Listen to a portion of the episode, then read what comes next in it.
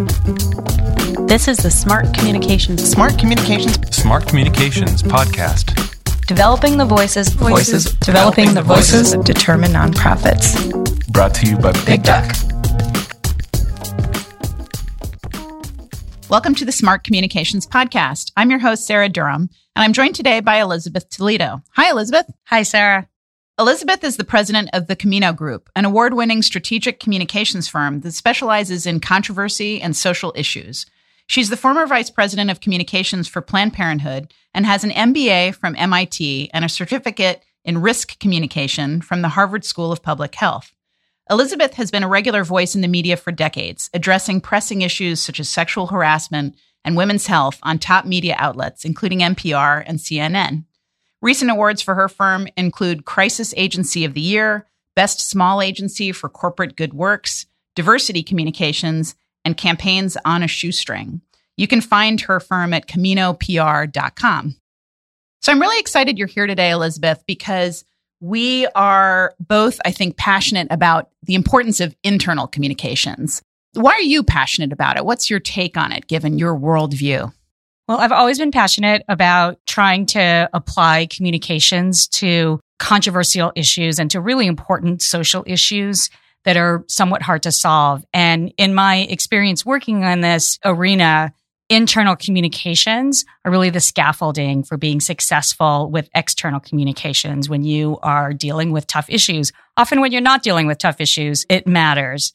But in particular with technology and just the way communications has advanced, we love to start working with our clients on internal communications first and then move to external. And if you're not communicating well internally, you're probably not communicating well externally. Do you agree? Exactly. And those firms that somehow are pulling that off, those organizations, nonprofits, for profits, sometimes they can pull it off. Eventually, they're going to skid into a crisis.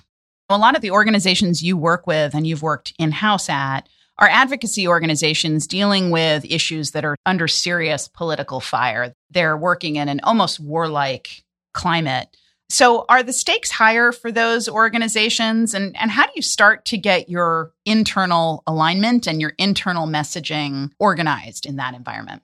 I think you hit on a really important point. It's those organizations that are the most values driven. And in some cases, those organizations that are really embracing some of these internal challenges the most aggressively, they are often uh, under the most pressure to get it right. The people who trust them, believe in their work, you know, love their brand that they're building, those people have a higher level of expectation for those values driven firms.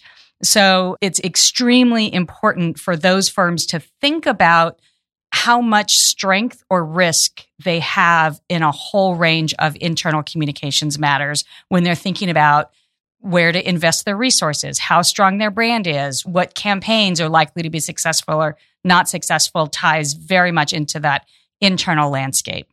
You at the Camino Group do a lot of work helping your clients get better at internal communications. What kind of internal communications do you see as the biggest challenges for organizations? One thing that has shifted that a lot of people haven't noticed is the need to do message training for people beyond your spokespersons, right? It used to be a decade ago, we would go in, we would find the one or two spokespersons and we would do some pretty intense message training. But now you need to have message competency at every level of the firm. And that's both in the way that people personally communicate, the way they vocalize their work and their opinions, but also the way that they are communicating on social media and a whole lot of other channels.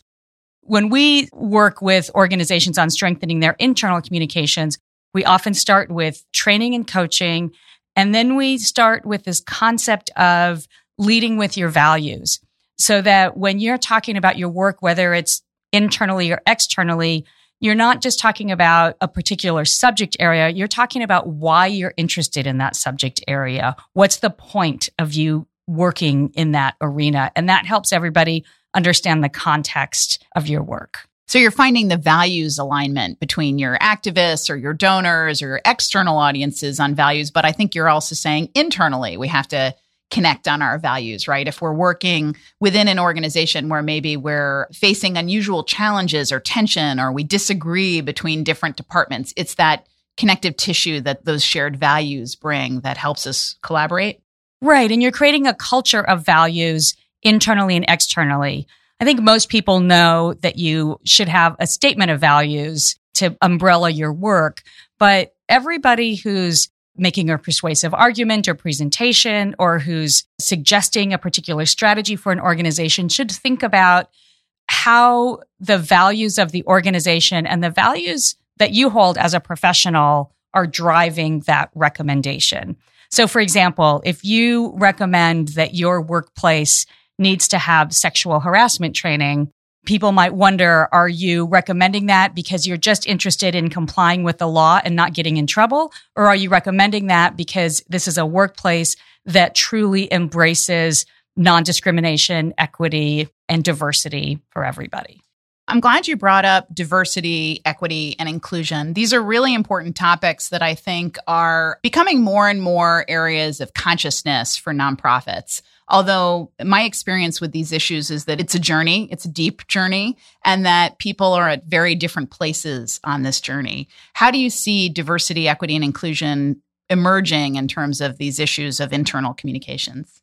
There's been some very concrete changes that everybody should be aware of and likely at some level is over the last couple of years.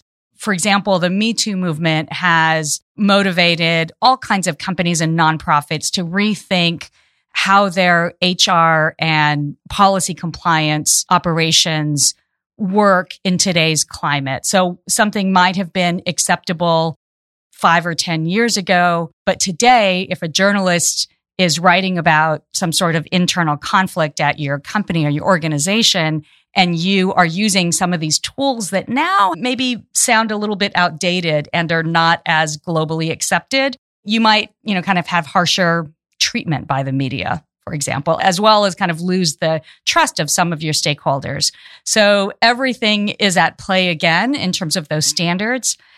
The other thing that is quite different are the rules of the road in terms of journalism and diversity in a workplace. So it used to be that most journalists would go to your spokespersons and go to your media office and be somewhat compliant in how you wanted them to receive information. But that's really not true anymore. So if a journalist really wants to know what's going on in your organization, they might be just as likely to go to LinkedIn and find out who works there, who used to work there, what do they think about what's going on inside the workplace. Or maybe Glassdoor. Or Glassdoor, exactly. And it's probably not that hard to get your internal emails and memos and policies and all kinds of other things that you might have assumed were behind some sort of privacy pane.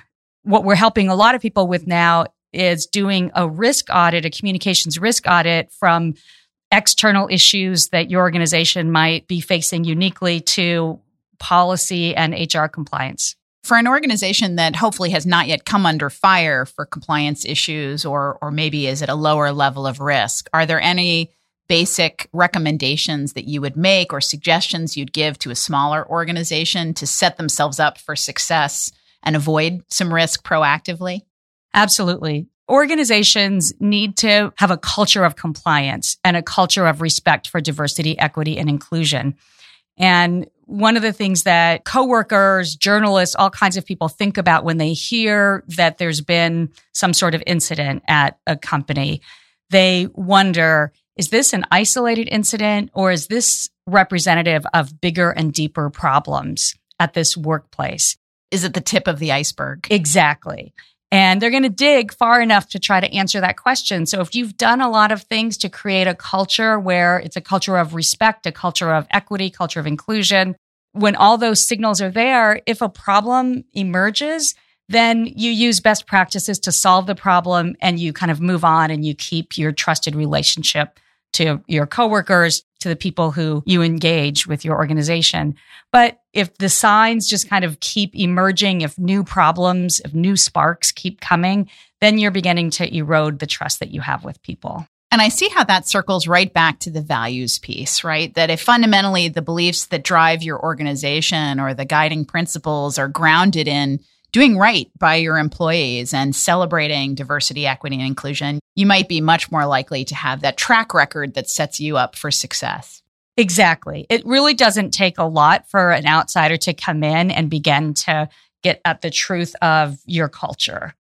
Even if you have written down your values, but your staff members have no idea what they are, or they can't kind of speak to them, or they begin to come up with example after example of the values not being meaningful in their day to day work, that's going to come out. Yeah, I'm always a stronger advocate for values being articulated in a way where they're used both externally and internally. I've heard about organizations who sometimes craft values more as an external statement, and that's never quite made sense to me. It feels like if you are going to advocate things like respect or collaboration or caring, you should be doing that just as much internally with your staff as you do externally with a peer organization or clients.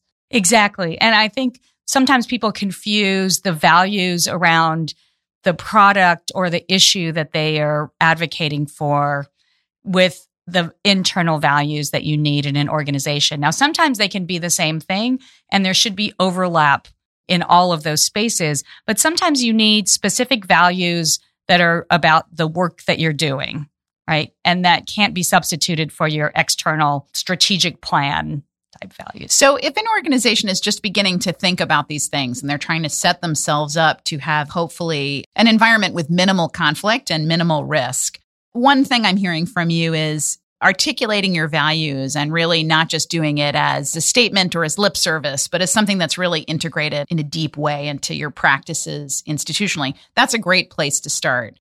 But with diversity, equity, and inclusion, where would you encourage an organization that is trying to tackle those issues thoughtfully, but maybe doesn't know where to begin?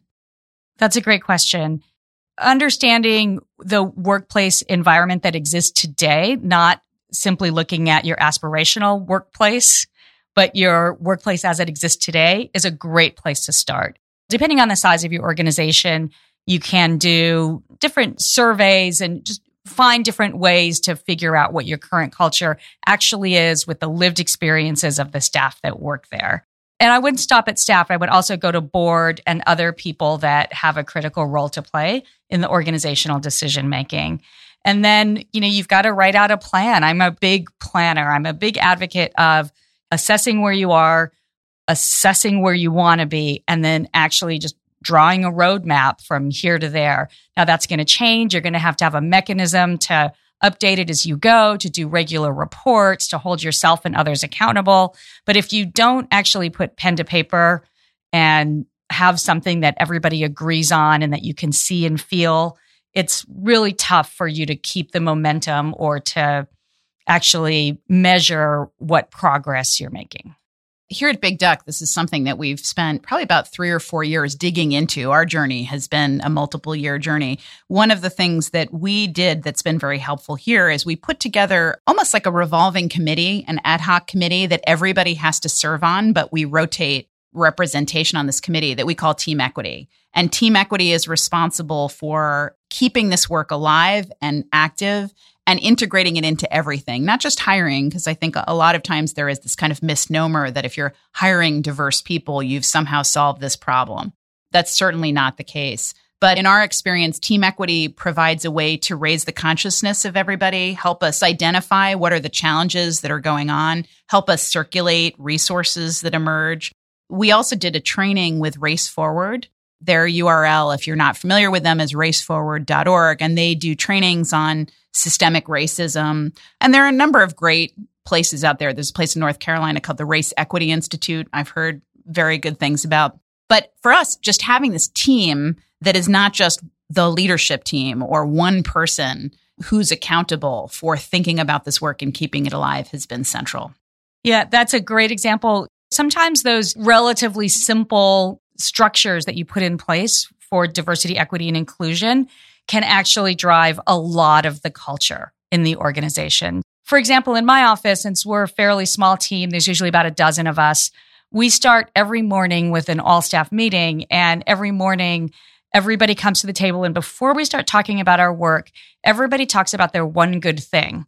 So it could be anything from your train was not late for the first time in months coming into a New York office or it could be something political, something happened in the news and it made you excited or concerned. And one of the reasons that we do that is that if you're going to have a workplace that truly is inclusive, you can't assume that everybody else in your workplace has the same concerns when they come into work that day or the same distractions or the same reaction to things around us. So we need to learn from each other. We need to make the space for people to come into our workplace with different types of concerns and focus and to connect with others in our workplace where they are. So we're just as concerned with, you know, what the person in the next desk is bringing into their workday than we are with our own experiences. And that helps interrupt some of the assumptions that we're making about each other's lives. One of the other things I love about your one good thing daily practice is that it's a vehicle through which all voices are equally important. And in conversations around diversity, equity, and inclusion, you pretty quickly get to the idea that not all people feel empowered or feel they have the agency to speak up. So creating a, question or a context where all voices are equal, everybody speaks is also a nice way, I think, to start to overcome some of those sometimes internal pressures that have to do with power dynamics. Right. Learning how to speak to each other, how to be in conversation in a way that lifts up diversity and equity and inclusion is not something that people usually come into a workplace with a lot of training or capacity. It's something that we learn and we practice every single day. And that's one of the reasons to go back to the training piece that we have encouraged a lot of organizations to rethink message training. If you think about yourself in a workplace and having someone nearby in the hallway say something that you find offensive, think about how stressful that would be to confront that person who you're supposed to have a good relationship with or who maybe is more senior than you in the organization and say, Hey, I find that offensive for these reasons. Or that's kind of old language that today people just don't use because it's offensive. That's a really tough thing. And if you think about yourself being the person that someone approaches and says something you just said is offensive, that's also a very difficult thing to take emotionally. So practicing how to have difficult communications actually helps workplaces not need to have difficult conversations, right? But because people are reluctant to do confrontational messaging, it actually lets a lot of things simmer in a workplace that otherwise could just quickly get resolved. When I hear you talk about messaging, I think about external messaging, but you're really also talking about internal messaging or internal communications and how to constructively and positively wrangle with your peers. Is that correct? That's right. And so if you were in my workplace, you might say something like, you know, at Camino, we all know we have a commitment to using language that's inclusive. And what I just heard you say doesn't fit for me. And here's why. So it's a marriage of the values that you were just talking about and strategies for speaking in a way that encourages inclusiveness. That's awesome. Elizabeth Toledo, thank you so much for joining me. Thanks for having me. This is the Smart Communications Podcast, developing the voices of determined nonprofits. Brought to you by Big Duck. Big Duck is an agency that puts smart communications in the hands of nonprofits. We help our nonprofit clients develop strong brands, strong campaigns, and strong teams that advance their missions and achieve their goals. Connect with us at bigducknyc.com.